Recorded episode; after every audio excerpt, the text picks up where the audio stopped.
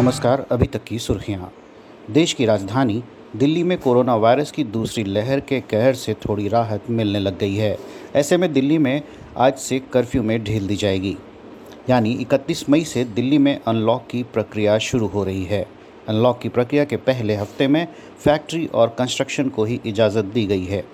Corona के मामलों में लगातार आ रही कमी को देखते हुए दिल्ली सरकार ने यह फैसला लिया है। हालाँकि दिल्ली मेट्रो इस हफ़्ते भी बंद रहेगी और गैर ज़रूरी सेवाओं के लिए भी कर्फ्यू 7 जून सुबह पाँच बजे तक के लिए पहले की तरह ही जारी रहेगा। जब से देश में कोरोना वायरस आया है, तभी से इसने कई रूप बदले हैं और लोगों को कई अलग अलग तरह की परेशानियाँ हो रही हैं। अब कोरोना के कुछ ऐसे मरीज़ भी देखे गए हैं, जिनमें रिकवर होने के बाद भी लंबे समय तक लक्षण देखे जा रहे हैं।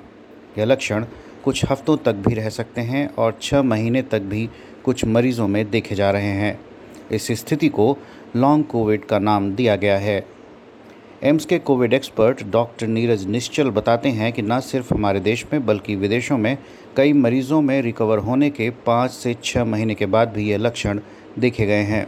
जिन मरीजों को कोरोना हुआ, स्थिति गंभीर हुई और अस्पताल में भर्ती करवाने की नौबत आई, ज़्यादातर ऐसे मरीजों में लॉन्ग कोविड देखा गया है। देश में मानसून के दस्तक देने का इंतज़ार है, लेकिन इसमें थोड़ा वक्त और लगेगा। केरल में मानसून के आगमन में दो दिन की देरी हो सकती है। राज्य में अब इसके तीन जून तक पहुँचने का अनुमान है। भारत मौसम विज्ञान विभाग ने रविवार को यह जानकारी दी।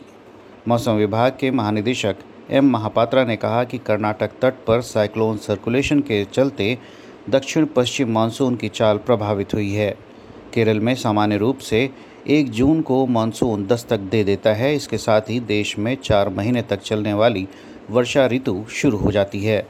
मौसम विभाग ने इस महीने की शुरुआत में केरल में 31 मई को मानसून के दस्तक देने का अनुमान जताया था। इस साल मानसून के सामान्य रहने का अनुमान है।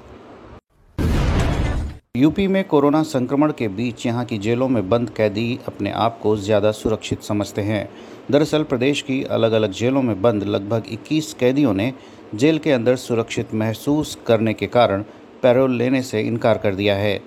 UP DG jail Anand Kumar ने पत्रकारों से कहा कि राज्य की नौ जेलों में 21 दोषियों ने अपने ज़िलों में कोविड के डर का हवाला देते हुए पैरोल से इनकार कर दिया है और कहा है कि राज्य की जेलों में उनके साथ बेहतर व्यवहार किया जा रहा है।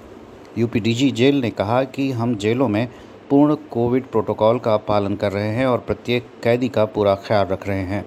दरअसल, इस महीने की शुरुआत में यूपी जेल विभाग ने दूसरी लहर के दौरान कोविड संक्रमण के मद्देनज़र राज्य की जेलों में भीड़भाड़ को कम करने के लिए सुप्रीम कोर्ट के निर्देशों का पालन करते हुए विचाराधीन कैदियों और दोषियों को जमानत और पैरोल पर रिहा करना शुरू कर दिया था। यूपी की जेलों में अब तक दस हज़ार एक सौ तेईस ट्रायल के तहत और दोषियों को सुप्रीम कोर्ट के निर्देशों के तहत जमानत और पैरोल पर रिहा किया गया है।